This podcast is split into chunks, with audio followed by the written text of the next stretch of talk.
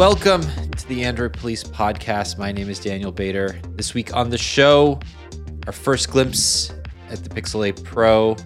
It does a thing that I don't think a lot of people want, but I think a lot of people are going to be quite quite happy with when they get it. So we'll, we'll talk about that. Google is working on turning your Pixel into a dash cam.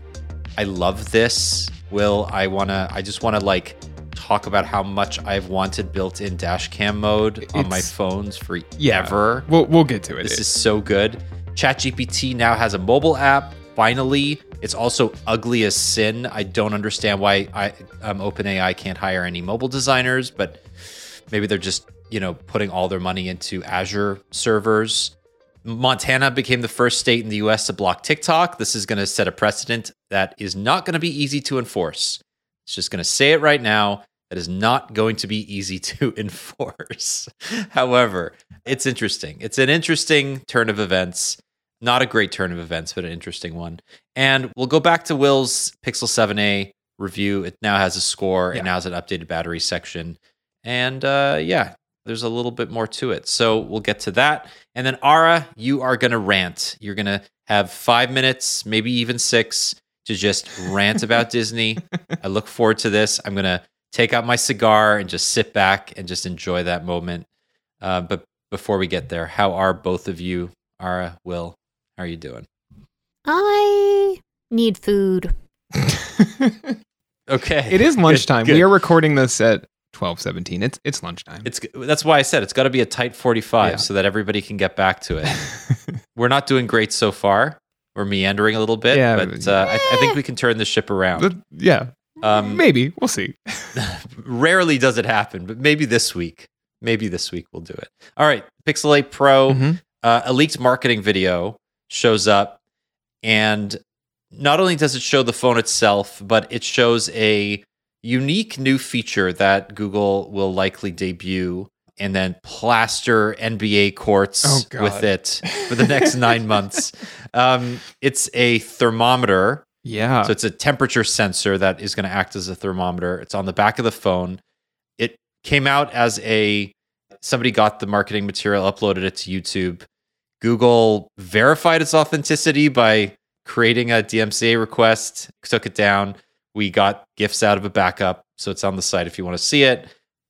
But yeah, we'll talk us through what this does, what it looks like, and just how awkward it's going to be to give yourself a temperature test. yeah. Okay. I mean, there's so many parts to this. I want to start just big picture. It is the most Google thing that a week after they did not tease the Pixel 8 at I/O as they did with the Pixel 7 last year, that we get not even just like renders, but like a full blown leaked demo video showing like a unit, probably not a production unit, but still like, you know, it's the phone. Like you can see pretty much everything you would want to see about the phone. So let's move into there. It sure does look like a slightly different Pixel 7 Pro, which is what leaked renders had shown, but like this is our, again our first time kind of seeing it from Google's own internal like sources.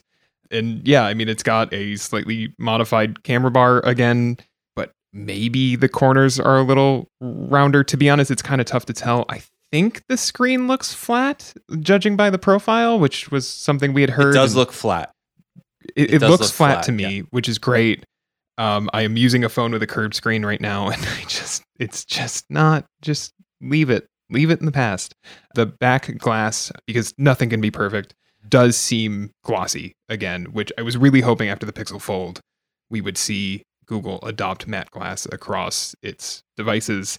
Does not seem to be happening here. It does seem like it's glossy glass once again, so that's a bummer. So that's kind of what we learned from just the phone itself in terms of this feature. It does answer the question that first showed up when we saw those renders a month or two ago of like, what's that weird sensor on the camera, like below the flash? It's a thermometer. So we all This thought this the was a lidar sensor. Because that was the running That was the theory. theory, Yeah. right? It would make sense. Depth mapping. iPhones Yeah. have it, right? This makes sense, but no. Nope, it's the most. Uh, we started thinking about this in 2021 feature imaginable in terms of like this would have made oh, a lot of sense. Google's like, oh, COVID. yeah, People need to take their temperature.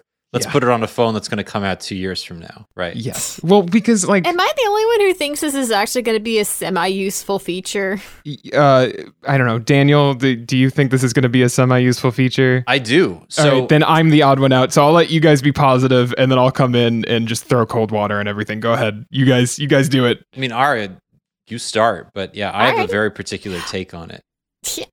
I have a couple of different takes on it. The first one being that, yeah, it being able to measure like your actual temperature and see whether or not you have a fever or one of your kids is sick or whatever is cool. I want this to be able to be just used as like a straight infrared instant read thermometer to where I can like hold it up to one of the walls and see whether or not my apartment is too warm and I can finally get maintenance to come fix my AC or I can use it to like hold it up to like a laptop or anything that is like getting unusually warm and being able to say, okay, it was this hot when I'm talking to customer service. Because I love my instant read thermometer. I haven't used my instant read thermometer in like a year and a half because I never have, uh, it's not D batteries, it's whatever the things are. Like nine volt watch batteries. Oh, nine no, volt. Okay. uh, no, because I have like one of the ones that looks like a gun. Uh, but being able to put that in a phone where it can probably record the exact measurement and could possibly like take a photo at the same time it takes the measurement so that way it could be like okay this is what i was pointing at and this was the temperature. So i can think of a lot of like nifty like side use cases. I understand that it's not something that everybody is going to use at every hour of the day unless you are just a complete hypochondriac. But I think it's something that's cool, and I would much rather have this than them putting an IR remote control back into a phone. And I don't think Google would have done LiDAR just because the camera sensors and the technology that they have used has all been focused on like the AI processing. Like like we said last week with the Pixel 7a, like the camera sensor itself it can be as good or as mediocre as it wants. The processing is what matters to it. So this this makes a lot of sense for me it's something that is useful. It's it's utilitarian for me. Yeah. So this will be interesting because Google will likely have to seek FCC approval, uh, sorry, uh, FDA approval to use this for a particular purpose. So while it may be multi-purpose, right? It may you may be able to use it for checking the temperatures on objects around you. Uh, while it, it's not a thermal gun, so it doesn't have the ability to shoot infrared and get back readings from far away, from what I can tell. This will be approved for use on people, right? But in theory, somebody will likely be able to hack this and make it work for other things. That said, as a parent who is often checking his kids' temperatures, if I'm out or I'm on vacation and I don't have a thermometer with me, being able to just use my phone and have a reliable temperature sensor to know whether I should give them Advil or not, like that's a big deal. It's a bigger deal than I think many people think it is if they're not parents. And I've actually been in a scenario where I was on vacation. My daughter got a temperature, what we thought was a temperature, but you really don't want to give kids that don't have a fever Advil or Tylenol or whatever. No, So- no, you don't. Mm. It's especially babies, right? And it's like babies run hot. You don't know if it's just them waking up from a nap and being really hot or if it's a fever. There are other ways to tell, but like you need the data. So for me, this is just a useful way of having that at my fingertips at all times. That said, it is gimmicky, right? Like this is Yes. definitely mm-hmm. as as Will alluded, like this is a the most Google thing to ever Google on a piece of hardware because nobody needs this. And Google's like, what can we do? This is sort of like when you could take your pulse using a sensor on the back of a Samsung phone. Yeah, how many times did you use that? Not often. no. Let's be honest. I mean, the phone looked like a band aid, so I hated turning it over anyway. Oh god. Um, but how many generations was that in on Samsung's With flagship? the band the band-aid or the sensor? the sensor. The It was- sensor was, like four years. I want to yeah, say. it started Yeah, with the it was there for a while. S5, yeah. and it must have gone all the way to the S8. Yeah, I think so. And It they would either- move it I thought it was in the S9. I thought they got Was rid of it? it whenever they went to the S10 and the That that horizontal sense. bar. because the S8 and the S9 were like the same exact design basically. Yeah. Except that they put the fingerprint sensor in the bad place on the S8, and then they that's what I was gonna to the say. good place on the S9. But yeah, they were very similar otherwise. So yeah, I think this is interesting. Like in many ways. They have marketing material in May that's ready to go for a phone that's launching in October. That's kind of cool. But also, they have this feature that they will likely, as I said, just plaster on at every doctor's office and every parent blog. And just like, this is the lifestyle feature that they are going to push to anybody who may be an influencer in the health or parenting space and just be like, look at what we've done for you. You're welcome. So prepare for I that. I guess my concern is are we sure it's going to be accurate enough that you want to use it like on your kids? Like I don't Well, I just here's my thing.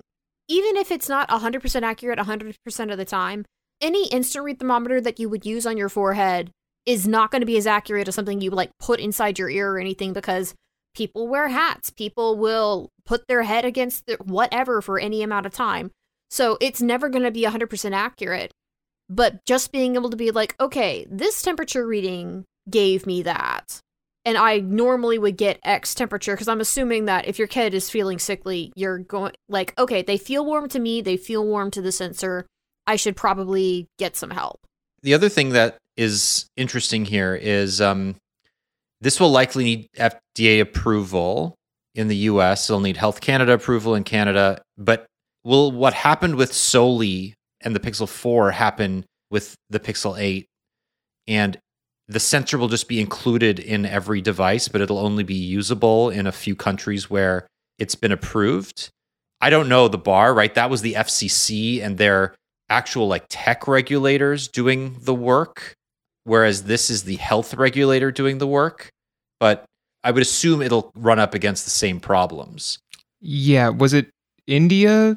India didn't get it, Yeah, yeah. okay. That's what I thought. Yeah, I mean, who knows? Well, I mean, this isn't about specific spectrum. Like, h- yeah, granted, health approval is hard to get from any countries around the globe. The FDA is especially hard about that. Uh, yeah, food and drug. Yeah, the FDA will be especially hard about that. But the thing is, this is something that has uses outside of the medical space. So I don't see them blocking off the feature, even if you can't take like a person's temperature in every country.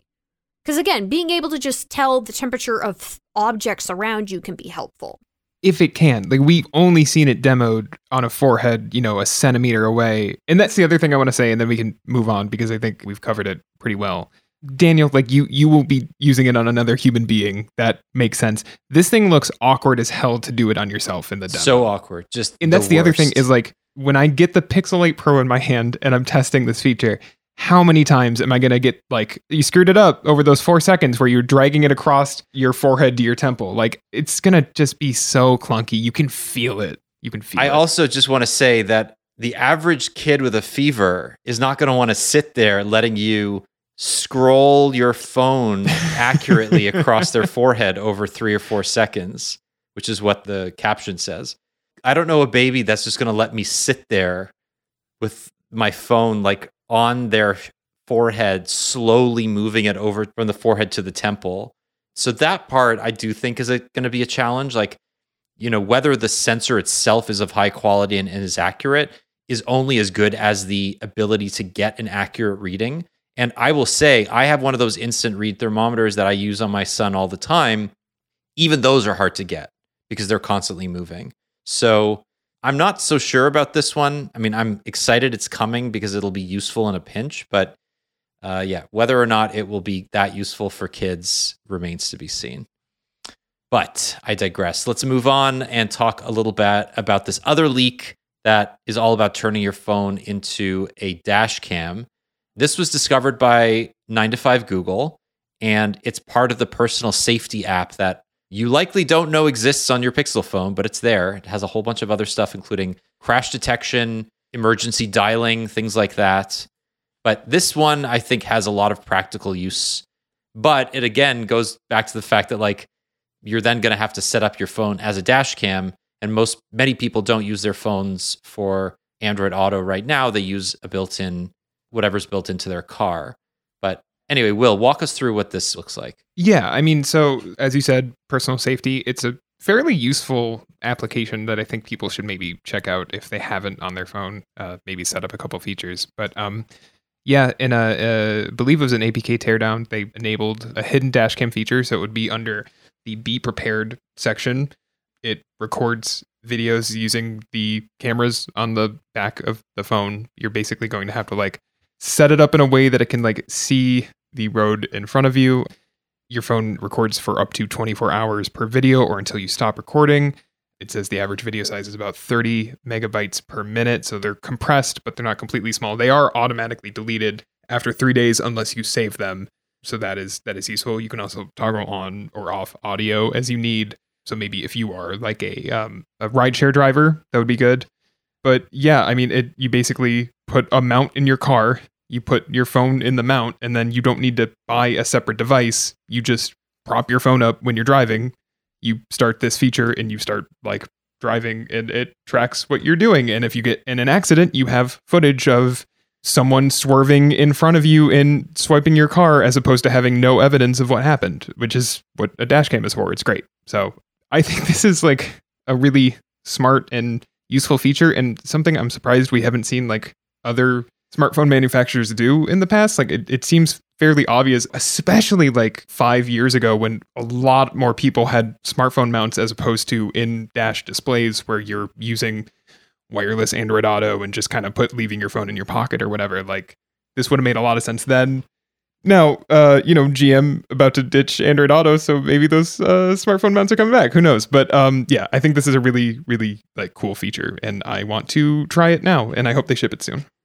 Yeah, I, I think there's a there's a couple of things here. One is definitely useful. It's also going to be one of those things where Google gets to say, "Hey, this is a pixel only feature you can buy a dash cam, but if you want to save some money, this will just work. It'll save for three days, so the privacy oh, is respected. And like wiring a dash cam, if, if you guys, I don't yeah. know if either of you have done it, it it's annoying. Like uh, you can you can do it, you know, just having cables hang down basically. But if you want to do it like where you're tucking the cables away or whatever, like it's really annoying. So this kind of eliminates. It is annoying, and it yeah. uses your car's power. Yeah. Obviously, you'll need to keep your phone plugged in, and Pixels tend to run fairly hot. So on a hot day, this might not be a great idea. Plus the fact that a dash cam is right up on your windshield. So the field of view is going to be way less obstructed than something that's basically propped up close to the vent of your car. So it depends on your car, it depends on the mount you're using, but you're going to get a far better and more unobstructed field of view using a dedicated dash cam. At the same time, more and more electric vehicles are shipping with built-in dash cams. So while it's limited at the moment to the more premium space, Tesla in particular has a really robust dash cam. You know, it's a four camera dash cam system. It can record not only while you're driving, but when you're parked. You can look at it remotely if you want to. So a lot of Tesla owners really love that feature.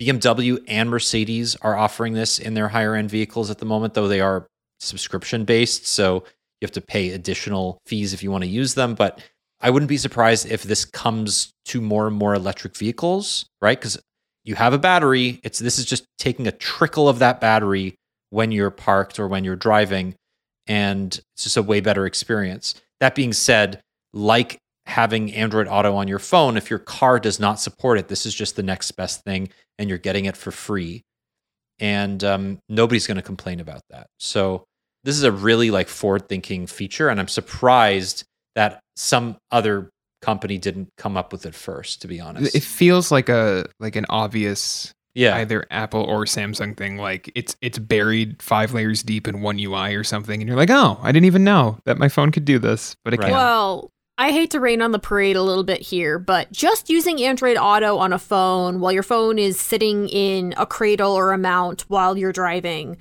the phone will already be getting plenty hot, and that's not counting if you are actually driving somewhere where the sun is shining with any degree of heat. Once you add the camera running the entire length of your trip from point A to point B, if point B is more than like 10 miles away I don't know how well this is going to work, especially given the thermal issues we sometimes see on Pixels. So it's it's a great feature. I just also worry about how well it's going to be implemented given the issues that we already see with these devices. I don't use wireless Android Auto. I just use wired Android Auto, and I don't really have the heat issue when I'm using it's. I think that's more of a wireless concern.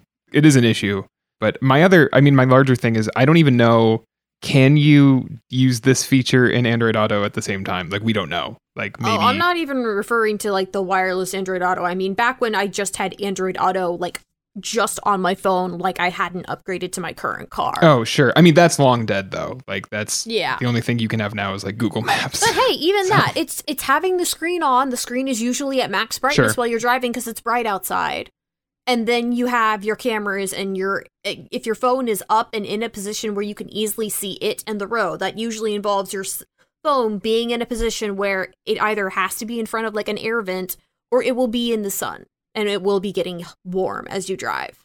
Yeah. None of you are wrong, but I, as I am with many Pixel features, cautiously optimistic that Google will roll this out nicely and properly, and it will work.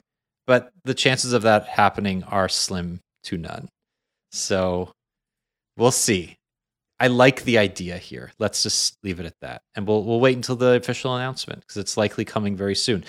Unlike many features that APK teardowns uncover, this one feels fully done. yeah, Like- it looks ready to go. Totally. So could be with the next QPR. It could be with Android 14. We're not sure, but it, it's coming. All right. ChatGPT now has an iOS app with an Android app coming. It's US only at the moment, but it will roll out to other countries in the coming weeks.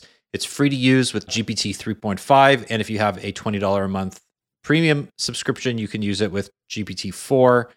Will, have you tried this at all? I have not. I need to get my iPhone back out and test it, perhaps. But other than goofing around with ChatGPT, I have not really found a way to integrate it into my daily life anyway. So um, you can rest assured that everything on, on Android Police written by me is not through AI because I keep forgetting it exists. That is what Um, an AI would say. That is, that is, yeah. No, trust me. If an AI was writing my reviews, James would be much happier because I assume they would be much shorter. Um, I mean, it was coming, right? Like this needs to happen. Like it is interesting that AI apps have been primarily locked to like desktop experiences in such a mobile first world, but like it is a mobile first world. This needs to happen. I'm not particularly surprised that it's iOS only first. That happens all the time with like rapidly evolving applications. Remember, um, see, I don't even remember it. Uh, Clubhouse. Remember Clubhouse? Oh, anyway, God, I hope. I uh, wish I didn't. yeah. Um, so that was, you know, a thing where it was on iOS only first and then eventually came to Android. And then two weeks later, everyone forgot about Clubhouse. Um, yeah. So I, I'm not super surprised to see it, but um, I think it's cool that, you know, it's got voice input, which the desktop version or the web version, I should say, doesn't have. AI keeps marching on, specifically ChatGPT. But yeah. Yeah, I think we've talked a lot about how most people access ChatGPT through a desktop browser. You have been able to use it on on a mobile browser, right? It- there's nothing preventing you from doing that. It's fine, like it, it works. But I do think we were waiting for ChatGPT to do something on mobile. As I said in the intro, this is an ugly app. It is not trying to do a lot. It is not designed to be a mobile app. It is just a reskinned version of It's the just a wrapper, right? well, it's it's. I think it is native, but it doesn't Yeah. look like it takes any cues from you know the iOS UX guidelines, right, or the Android guidelines. Like it, it just looks like an ugly, easy, like quickly created app. Maybe they got ChatGPT to code it, if, uh, or maybe more realistically, they got Bard to code I it. was gonna say they got Bard. They they saw the Bard uh, uh, conference last week, and they were like, "Sweet, we can finally Yeah. get Google to make our app." And then they were like, "Oh, this, oh, this sucks." Like, So, I mean, the funny part about this is you've been able to use ChatGPT on Android and iOS through native apps for a while, but they've all been using the API and they've all been expensive because this is a gold rush and everybody's trying to make some money off it. So, right now, the issue is that when you type ChatGPT into the App Store search bar, you don't get this app first result. You get like 7,000 other shitty apps. And that is just a thing that is never getting better on App Store search. So uh, yeah. Anyway, this is fine. It's it's it's going to be useful. It'll come to Android soon. It'll come to other countries soon. But uh, I don't know. I, I don't even know if I'm going to use it much. But it'll be it'll be interesting. Um, also, randomly, Tom's Hardware, uh, which is a fairly well-known website in the PC hardware space, they launched their own chatbot. And I find that interesting. So if you go to Tom's Hardware, you can now like ask it what the best GPU is and it'll tell you. And then it'll link to other articles on the website. So not sure what it's being trained on or what like backend it's using, but uh, you know, AI is coming for us all is the conclusion I've come to. So while we've been doing this, I did download the ChatGPT iOS app, and here's my uh, five second review. They really put a lot of work into the haptics here. Oh, really? Yeah, like it vibrates at like various intensities as it types back at you, as if Mm. you're feeling it type at you. It's very interesting. Oh, that's weird. That's like it's like talking to you. Yeah, it's like a nice touch, but like it's not what I expected. I'm sorry, Dave. it's uh yeah, it's it's not not something I would think of associating uh an LLM with is like subtle haptics, like Yeah, massaging your hand as it talks to you. yeah. But there you go. Okay, well, good haptics are on the iOS version. I doubt it'll be on the Android version, but we'll have to see. Next up is YouTube has started blocking ad blockers. This is something that it's a week and a bit old now, so we didn't talk about it last week, but it's it's just worth bringing up. This is not surprising, right? YouTube is part of Google. Google is an ad business. It's not thrilled with the idea of blocking ads. At the same time, YouTube's ad business is multimodal, right? There are pre roll ads, there's mid roll ads, there are overlay ads. If you're not a YouTube premium subscriber, there's physical like overlay ads on the videos. There's there's a bunch of ways that Google makes some money here. It's now giving you a pop up to say like ad blockers are not allowed on YouTube, but you can either allow Whitelist the site or Yeah. pony up for YouTube Premium, which is The best ten dollars a month I spend a month. Yeah, like I understand that it's the principle of the thing for some people, but there's no such thing as the free lunch online. You pay for the other subscription services because you want to see the content. The content on YouTube, just because it's free, doesn't mean that it doesn't have to get paid for somewhere. We have to pay for this. They have to pay for the servers. They have to pay for moderation. If you want to have a video platform and not just a massive mess of nonsense, that takes order and that takes people and that takes money. They have to pay for Mr. Beast city. Ugh. It's not cheap. His burgers, man. You gotta. How's he gonna sell all his burgers if, if you don't subscribe to YouTube Premium? Poor guy. I really do want to know how much creators get if a YouTube premium user watches a creator's video versus if it's just the ad revenue. I feel like if you are having trouble sleeping at night and you are like really in need of just like getting drowsy quickly, like trying to read the model that explains how YouTube creators get paid through the free and premium tiers would be literally the equivalent of of watching paint dry. That's just melatonin on a web page right there. It's true. It is, right? Like instead of taking a pill, just save some money and go read the spreadsheet. and then use that money Well, to no, no, no, no. subscribe Not to even, YouTube like- Premium. I'm sure somebody has done this. One of the like chat GPT bots or something, one of those has to have like an auto like dictation, whatever thing, and will be able to just read you nonsensical, like read you all of the legal terms for iTunes while you are trying to sleep, just uh, so you absorb it via mitosis or something. in what voice is chat like that's the thing. Chatgpt doesn't have a voice. Bard doesn't have a voice right? Google assistant has a voice. Siri has a voice they have not been But connected one of these yet. has to be able to add that, right? i mean it has to like the, the thing that i forgot to mention last week or maybe i didn't google assistant was not mentioned once during the io keynote no, right? It, It is long been forgotten. And I'm very curious to see whether Google cares about voice anymore, or at least as much as they did. Amazon announced a whole bunch of speakers this week. They're certainly not talking about like A, they're, they're just talking about the speakers, you know? Uh, the, the funniest thing, just complete side note uh, Amazon announced a new pair of $50 Echo Buds. They look Yep. like black iPods He look so bad. Sorry. the thing that they say is that they are tuned using AI. That is like part of the marketing material. And I'm just like, what does that mean? Please does- tell no, me what that this means. is the thing. It doesn't mean anything because we can all say this. We can say it about anything. Anyone can say, "Oh yeah, it was it was we partially used AI," and and all you would have to do for that to be true is be is ask ChatGPT one question about your product or whatever, and like they're done. Like we used AI when making the thing. It's like it doesn't mean anything. But no one can call them on it because if you ask them, they're going to be like, "Well, we can't let you in on our secret AI like right. tuning." This is, this is like, proprietary it's information. yeah, exactly. It's uh, we would hate for our rivals to get our hands on it. To be perfectly blunt, the only thing I want AI tuning is the volume of the music. Because auto volume is apparently something that Google has never been able to get right. And if they can use whatever AI model that they have to actually level out the freaking volume on my earbuds, that's all I need. But you don't necessarily need AI for that. It's just an algorithm. I think that they're just starting to use AI in place of all of the other words that they would use 5, 10, 15 years ago for these things. Yeah, I mean, look, do I think AI has an obvious future in our society? Yeah, like I think it would be stupid to say it doesn't. But like there is the other side of this, which is that like AI is just the new metaverse word. It's the new crypto word of like AI is a real thing, but also it's a marketing buzzword and you're going to see it everywhere.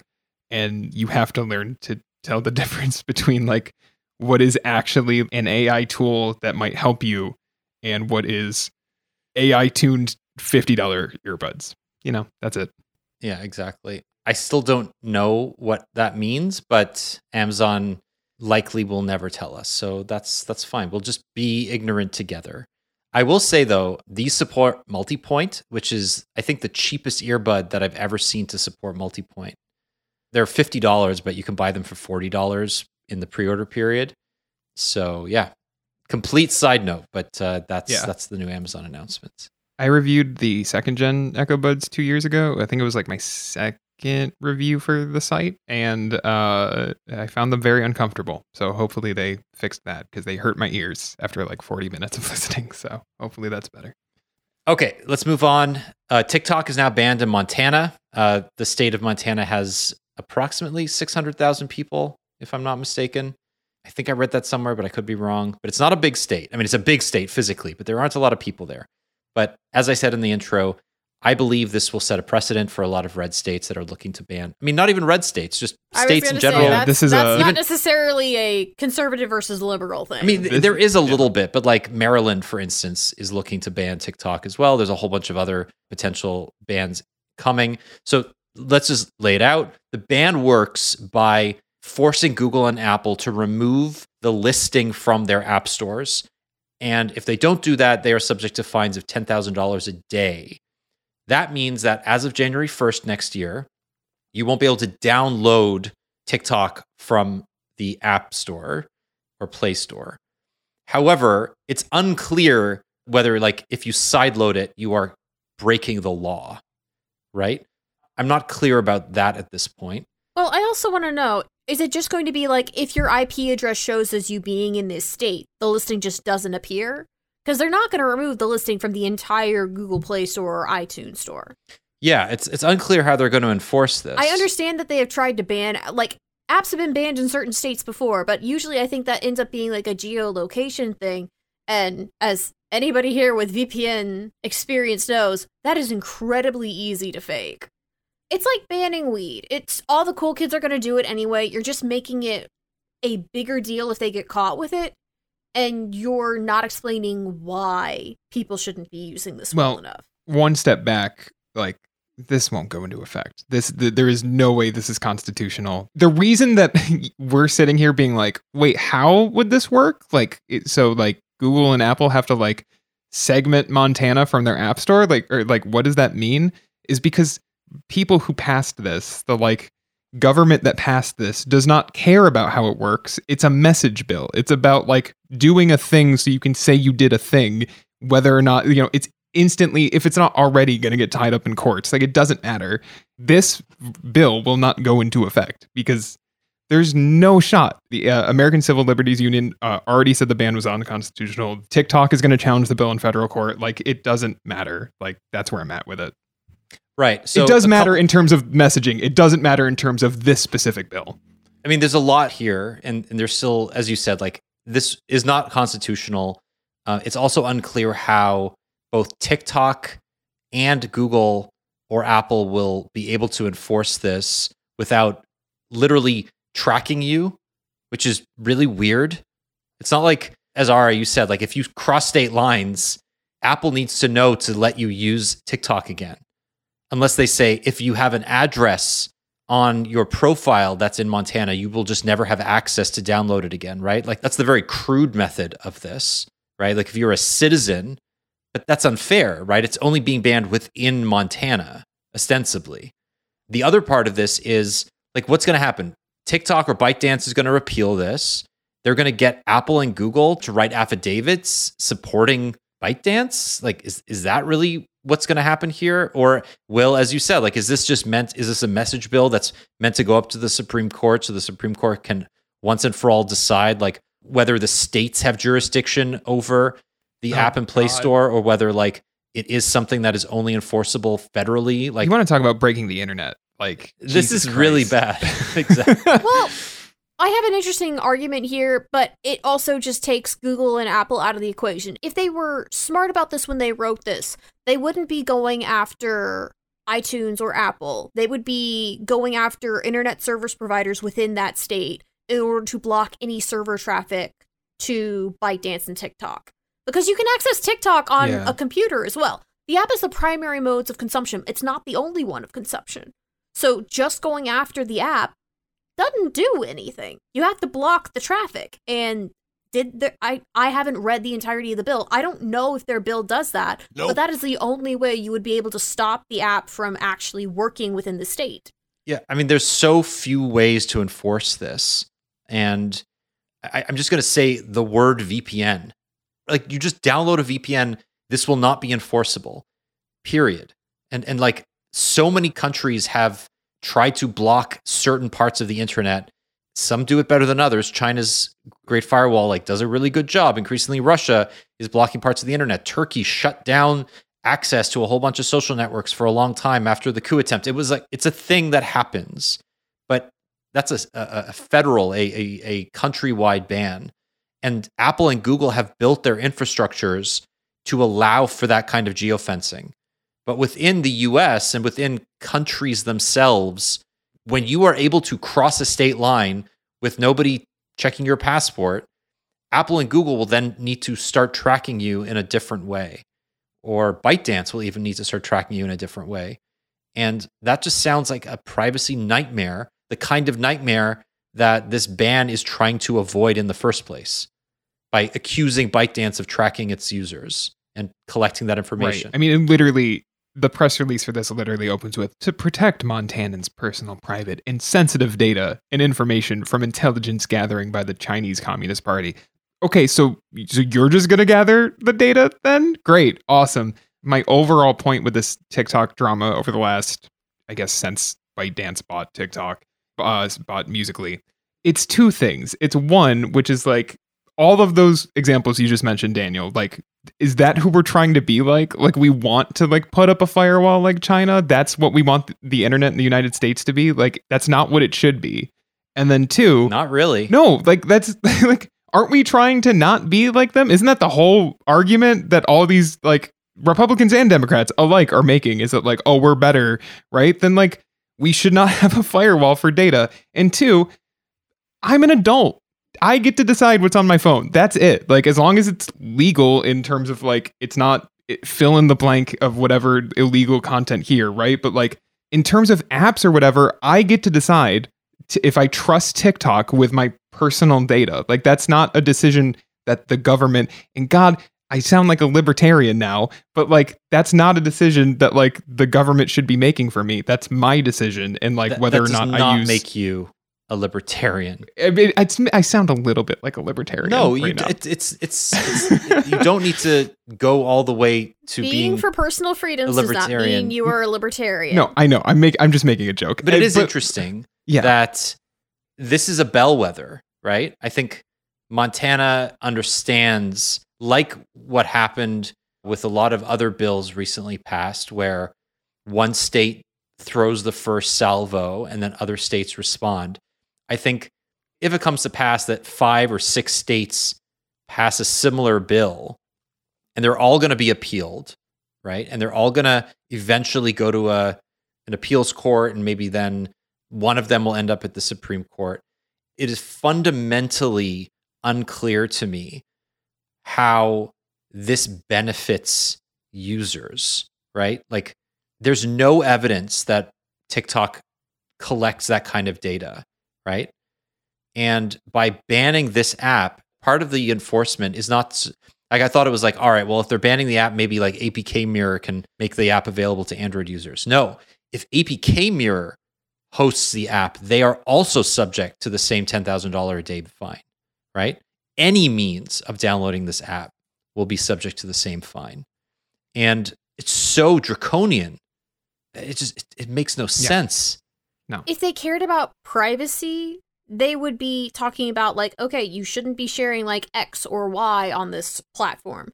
The thing about TikTok isn't necessarily that it tracks like everywhere you go and everything you do. It's the amount of time that people spend on these apps is inordinate. So that means the amount of data on your likes, your dislikes, your preferences, the ways that you could be manipulated are what's being collected. Regardless of whether or not that's just for ByteDance and trying to get you to spend more time on the app, or if that is being shared with government entities. When TikTok was banned from being used on federal employees' phones, that made sense. If Montana had passed a bill saying this cannot be on any state employees' phones, this cannot be on any devices owned by school districts or municipalities, that would make sense. It's trying to do that for all of the personal devices on top of those kinds of measures. Because the next question I have, the first question I have for any Montana senator or representative would be okay, is this app on your phone? Is this app on your daughter's phone? I mean, almost certainly. Like it's on every thirteen-year-old has TikTok on their phone. Yeah. I mean, like how much of like the Republican Party has had to market themselves on TikTok because that's how you try and grab the youth vote. Well, it's not just it's everyone. I mean, two days before the hearing that we're you know, or or whatever, where Biden was like, yeah, you know, I'm looking into it or whatever. Like he, they were doing ads on TikTok. Like it's every politician is going to do this because that's how they're going to reach young voters. Obviously, it's hypocritical. They don't care. I mean, this is about like it's the same thing of being like, well, why are we not talking about Facebook in this? And it's like because they're like a US based app that like has a lobbying arm. like trying to find actual reasoning in this of like it doesn't work because one, we have seen nothing other than, you know, a couple of sparse examples of like the journalist stuff from last year where there's like real examples of TikTok or, or ByteDance spying on US citizens. So like the government has not offered up why they find it such a risk. Like they've not shown their evidence. It's about China. Like that's all this is. It's about China and the fact that there's a very popular app that is made by one of our economic rivals. Like that's all this boils down to and it's about being hard on China post COVID and it's kind of all a sham, but like we have to, I guess, pretend it's not because we get bills like this where they're like, we're going to ban it. And everyone says, how? And they're like, don't care, like, see you in court. So, yeah. It's like, make it happen. Just get it done. yeah. Yeah, exactly. Sounds like Nixon. Just like, I don't care how you do it. Just get me those files. And it's like, well, that was know, a spot on Nixon. People are going to end up in jail, Nixon, and you're going to leave office in disgrace and everything's going to be bad. Yeah. Uh, and then Reagan. Everything then Reagan's just going to fix everything seven years later, and the world's going to get worse again. oh, man. History. All right. I'm not going to go there. Um, let's end the show just recapping your Pixel 7a yeah, sure. Yeah, absolutely. All the all listeners that stuck around after we were ranting about TikTok for 10 minutes or whatever. Um yeah, I I republished my my Pixel 7a review a week later. Uh, I gave it a score of an 8 out of 10 after some deliberation with our editor in chief James of what I should give it. I did a factory reset over the weekend and it seemed to mostly solve my performance and battery life issues. Performance seems to be back on par with the 7. I don't know what was up with that battery life is now, I would say, fine. I still am not really hitting like five hours of screen on time. I'm not ending the day with 5% and three hours of screen on time. So I will grant it that it is upgraded from disastrous to acceptable, but not particularly impressive. What happened first? Did the factory reset happen first or the rollout to fix the Google app causing. I don't think the so the the Google app thing started. For, that was never uh, an issue that I ran into, as far as I can tell. It was. I mean, people were seeing forty percent. You know, anywhere between twenty and forty percent battery usage from the Google app starting late last week. Like after I had published my review. If you look at my battery charts from my initial review period, like the Google app is either not on there or it says like one oh, okay, maybe. It. I, I don't have it in front of me. So like it's somewhere under Chrome and Chrome is at 5% on my on my charts. So yeah, it's that was just not something I ran into. I was having separate issues in post factory reset. Likewise, I did not run into any of the Google issues. I don't know why. That was a thing. It seems to be fixed, but yeah, I mean pe- that was that was crazy. The for people who don't know like there was an update to the Google app that was causing like 40% battery usage, like insane amounts of drain on pixels. So uh, but that does not seem to be the case uh, in my review period. So eight out of ten. It's a good score. Yeah, Solid phone. I think so. You're recommending it. um, so I wrote an editorial that I would recommend people go read. It should be in the show notes about the Pixel A series identity crisis and how Google can solve it.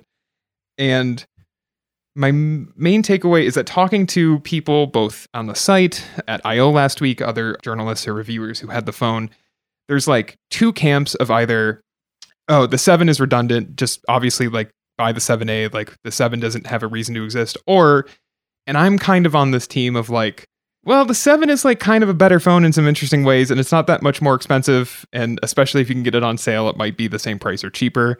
I'm kind of in the space of if you are looking to buy a mid range Pixel phone right now, go on Amazon and pull up the 7A and pull up the 7 and buy whichever one is cheaper.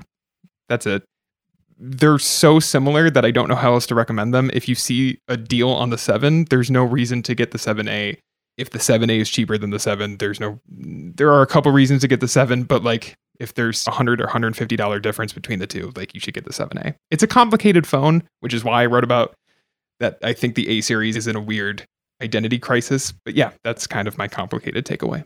Got it. Well, as of the time of this podcast, the Pixel 7 is $560 and the 7A is 450 with the on-screen coupon. So Yeah, those prices are going to bounce all over the place. Oh, I, yeah, I, no, I think they're totally. they're keeping the seven. You know, after a month and a half at at what, uh, Jesus, four hundred fifty dollars. I think they're keeping the seven kind of elevated to give the seven A some space.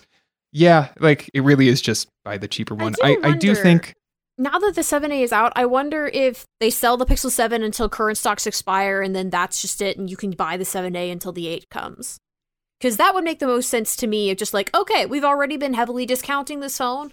From here until the fall, we can just coast, and if we sell out of the 7, the 7A is the exact is the same screen, the basically the same battery, and cuter colors. And they, a better they've camera, given no indication that. Wait, did you say the seven A is a better camera? doesn't it? It's No, I like the seven's camera more. Mm. The seven has a bigger sensor. Yeah. But I mean, those pictures, those the sample pictures in your review and the sample pictures. Seven A takes fine pictures. Yeah, I'm not. Yeah. I'm not. But like, I the, the seven definitely has a better sensor. Yeah, they've given no indication that that's what they're doing. I I think that A series is just a bit of a mess right now. Please go read my editorial. I think it's very good. But I, I wrote a couple of ideas about how I think a future Pixel 8a could make a little more sense, either by changing its size, kind of doing an iPhone 14 Max but with an A series, or even just moving its launch window to make a little more sense with future Pixel phones. But yeah, I think this is a weird lineup for Google. I think it's a little confusing to jump from the 6A to the 7A to the 7 to the 7. Well, the 7 Pro makes sense, but it's weird. It'll make more sense this fall, but that's uh, quite a long ways away. All right. Finally, Ara.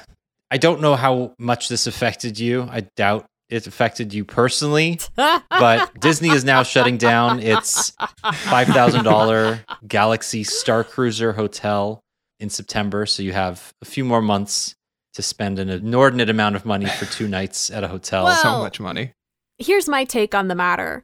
The hotel itself is fine. It's these $5,000 experiences where you spend two days mostly in the hotel and not in the parks. And I'm sorry, even if I super duper love my hotel, if I am flying to Walt Disney World and spending thousands of dollars a night to be there, I am there to be in the parks, not whatever weird mystery thing is going on in the ship and uh, trying to like help the rebels to overcome the first order. I love the enthusiasm, but just turn this into a hotel that has a fancy back way into Galaxy's Edge. So And You're saying that, the like, prices they're down to like gamifying- slightly yeah, they're well cuz I mean it's you know how they have like those themed vacations like if you go on like a cruise or something. This is basically the same except it's you be taking part in like a dinner theater play. So I don't understand why this was attempted with the entire hotel. I think that this should have been like, okay, that's an upgrade you can pay for with certain rooms or certain room types. Like, have that be on like its own dedicated super posh floor and have this be just a Star Wars hotel for everybody else. Because I've never set foot in this place because you can't go in without a reservation. But this is a nice looking hotel with cool looking rooms and cool looking restaurants. Just turn this into a hotel and stop making people pay to pretend to be Jedi for two days. Yeah, I can do that at home in my garage for free. so. Yeah. If this is a theme park hotel, we came for the theme park, not the hotel necessarily. The cooler the hotel is great, but just don't turn this into a three day LARPing adventure. I just want to know what the bed looks like inside the room. Is it one of those circular beds? I think there might be like some VIP room with that, but uh most of the rooms it's it standard beds and uh like there's a I think it's a queen bed for two people to sleep in and then for the kids it's bunk beds that are like cut out of the wall. Yeah, I just shared a photo. You you nailed it, Ara. I don't know how you had that memorized, but I'm not you, you nailed it. I have limited space in my head and it is mostly for cases, accessories and anything Disney. But yeah, I'm I have a stronger opinion about the Disney Pride merch that came out this week than I do about Galactic Star Cruiser. Fair enough. Is it good or bad?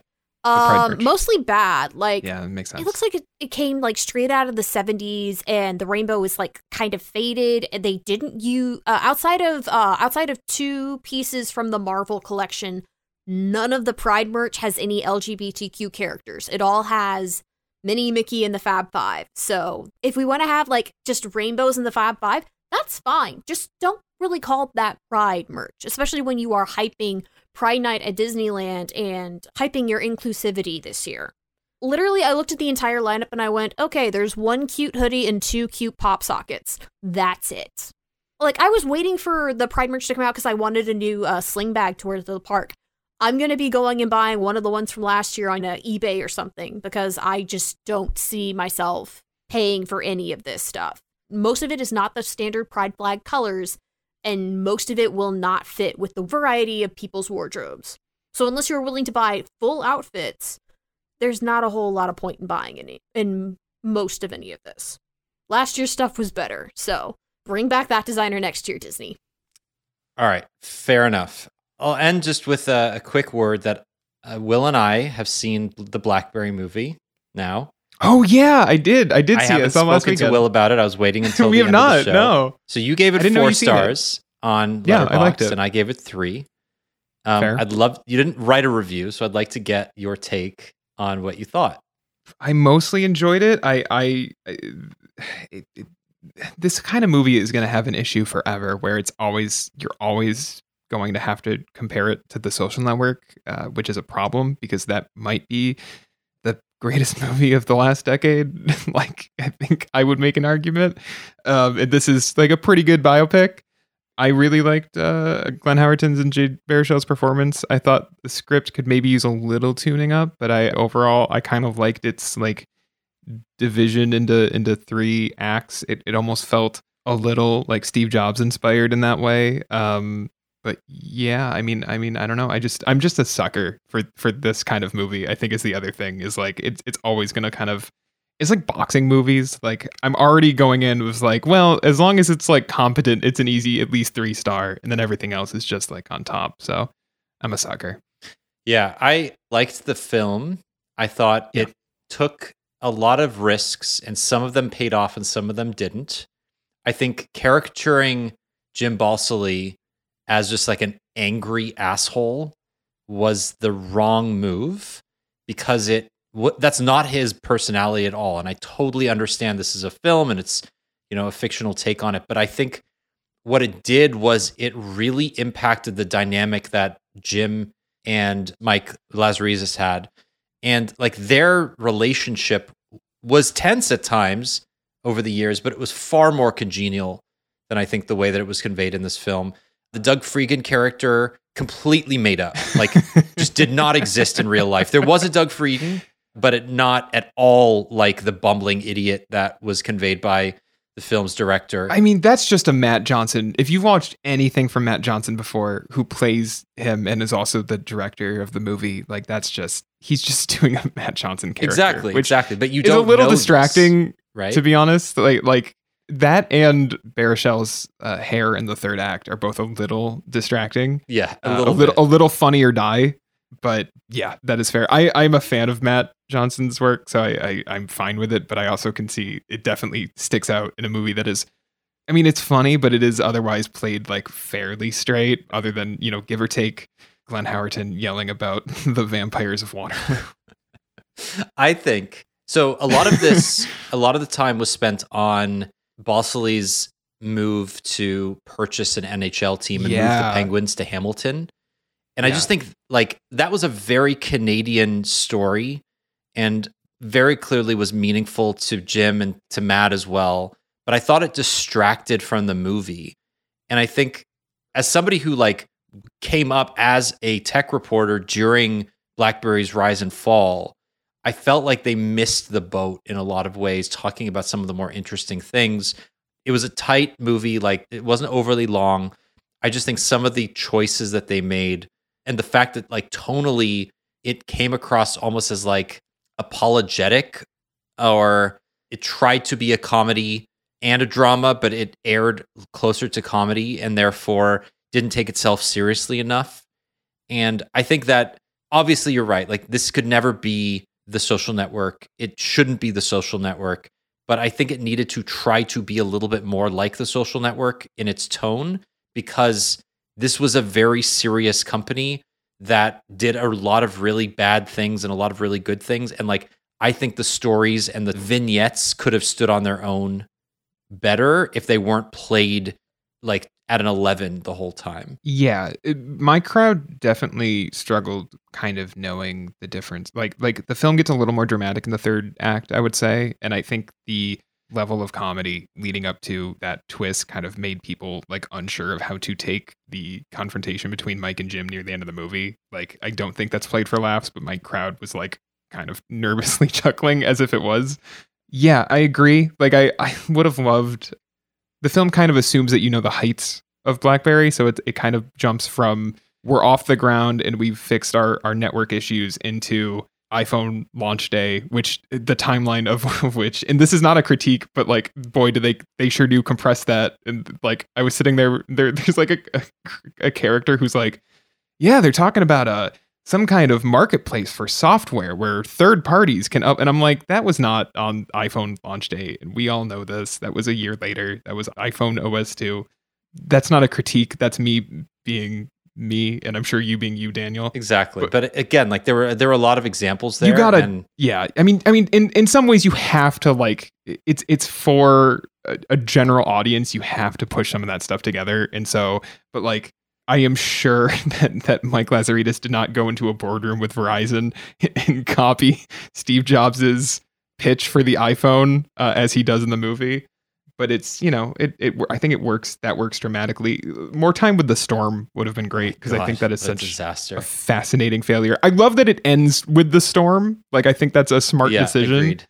but I would have loved a little more of a focus on just just how bad. Like if this is a movie about that company's failures as opposed to its heights, like you got to drive that home. Like the storm is was so bad, and, and it kind of does in the title cards where it's like, yeah, like what, like almost all of them had issues and had to be returned, and but like you know, I I feel like you could get that in That does not really convey the scope of the exactly failure. I think uh, yes, yes, how truly bad that phone was. Okay. Anyway. we're gonna end it there. Let us know if you've seen BlackBerry. Uh, did you like it? Did you not like it? Uh, what score would you give it on Letterboxd? Um, That should be our Twitter replacement. Instead of telling people, yeah, To follow man. us Find on me on Twitter. Letterboxd. Yeah, these find me days. on That's where I'm Letterboxd. pl- spending most of my time. That and like Goodreads. That's those are the two like best social networks right now. Will, Ara, thank you so much. This has been great. We did not keep it to a tight 45, but absolutely, that rarely happens. That's okay. Lunch can just be longer. Are you gonna eat your tots? No.